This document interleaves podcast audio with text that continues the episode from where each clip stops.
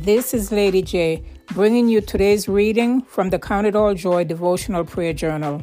Today's reading is called The Breastplate of Righteousness. Father, I choose to count it all joy today because I am a new creature in Christ.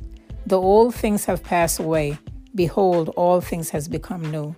Heavenly Father, based upon the integrity of your word and the finished work of Calvary, I believe in my heart and I confess with my mouth that my righteousness is not something that I have to earn. I declare that I am born again and filled with the Holy Spirit. I declare that it is no longer I that live, but Christ that liveth in me. I declare that I'm God's workmanship, created in Christ Jesus for good works. I declare that it is in Him that I live and move and have my being.